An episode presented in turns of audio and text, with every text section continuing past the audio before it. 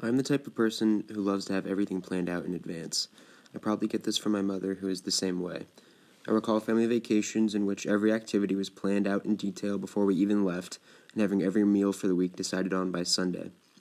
And any time anything would threaten to interrupt any of my mother's plans, she would start to become frantic and anxious while doing everything she could to get the plan back in action.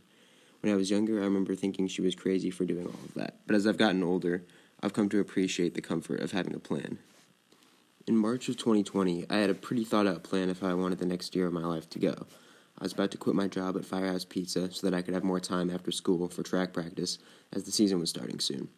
I was playing clarinet in my high school's wind ensemble, getting ready to perform at several concert band festivals in a few months. But what I was most excited for and what I'd been thinking about and planning the most was my senior marching band season at the start of the next school year. Marching band is the high school activity that I am the most passionate about, and during my senior year, I was going to be the head drum major, which is the highest position of student leadership in the band. I had seen three senior classes move through the marching band at this point, and I was excited to participate in all of the senior traditions and finally be head drum major on the center podium, which is something that I've been working for and looking toward uh, for two years.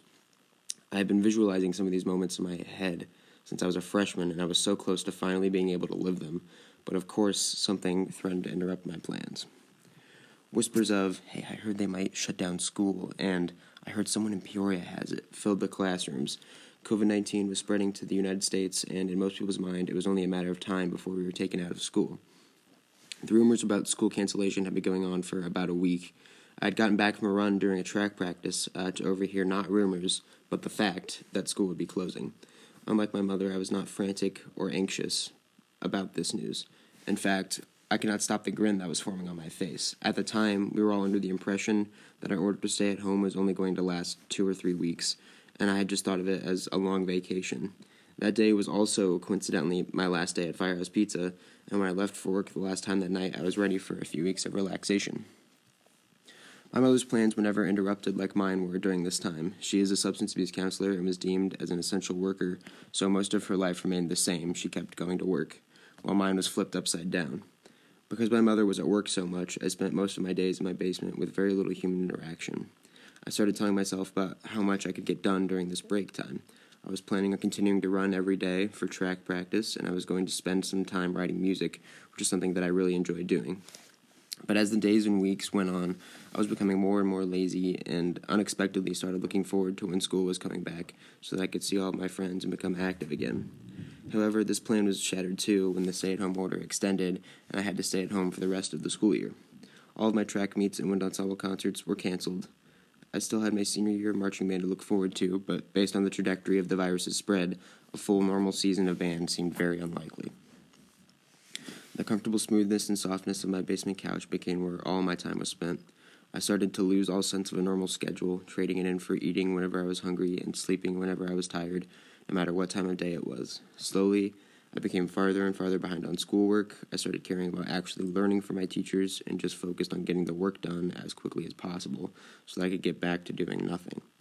Eating and sleeping became less about being hungry or tired and more about procrastination and relieving my self induced stress. Most hours of the day were spent playing video games or watching endless amounts of YouTube videos.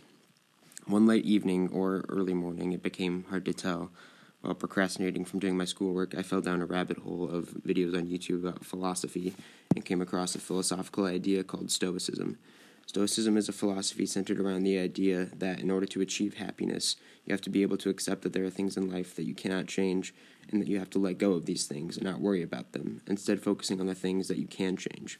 This was exactly what I needed to hear at the time. That night, I went deep into reading and watching videos about Stoicism. It changed everything. I couldn't have changed the fact that I was ordered to stay at home, but I could have chosen to stop sulking because of it and done the productive things that I actually wanted to do. I realized how horrible my habits over the last month and a half had been and how I had the power to change them. I decided the next morning that I was going to go to Northwood Park to start running again. It had been so long since I had been out in the peacefulness of nature, the silence only broken by the chirping of the birds and my own footsteps, as well as the smell of dew on the grass and leaves, made me realize what I had been missing. One moment that stood out on my first outing at Northwood was that as I was leaving, this red bird landed on the hood of my truck and just stayed there for a while. I stayed there too, just looking at it. The bright red bird against the luscious green background was a beautiful sight. Eventually, life started returning somewhat back to normal. My senior marching band competitive season was canceled, but it did not upset me as much as it would have before. Even though I had thought and planned about it for years, I understood that it's out of my control. However, as a band, we are doing as much as we can to make sure that everyone still has a fun time with marching band and that we can all play music together. That is something that we can control. My life will not always go the way that I want it to, but I know that as long as I can let go of the things that I cannot change and focus on what I can, I will be on my way to a more fulfilling and happier life.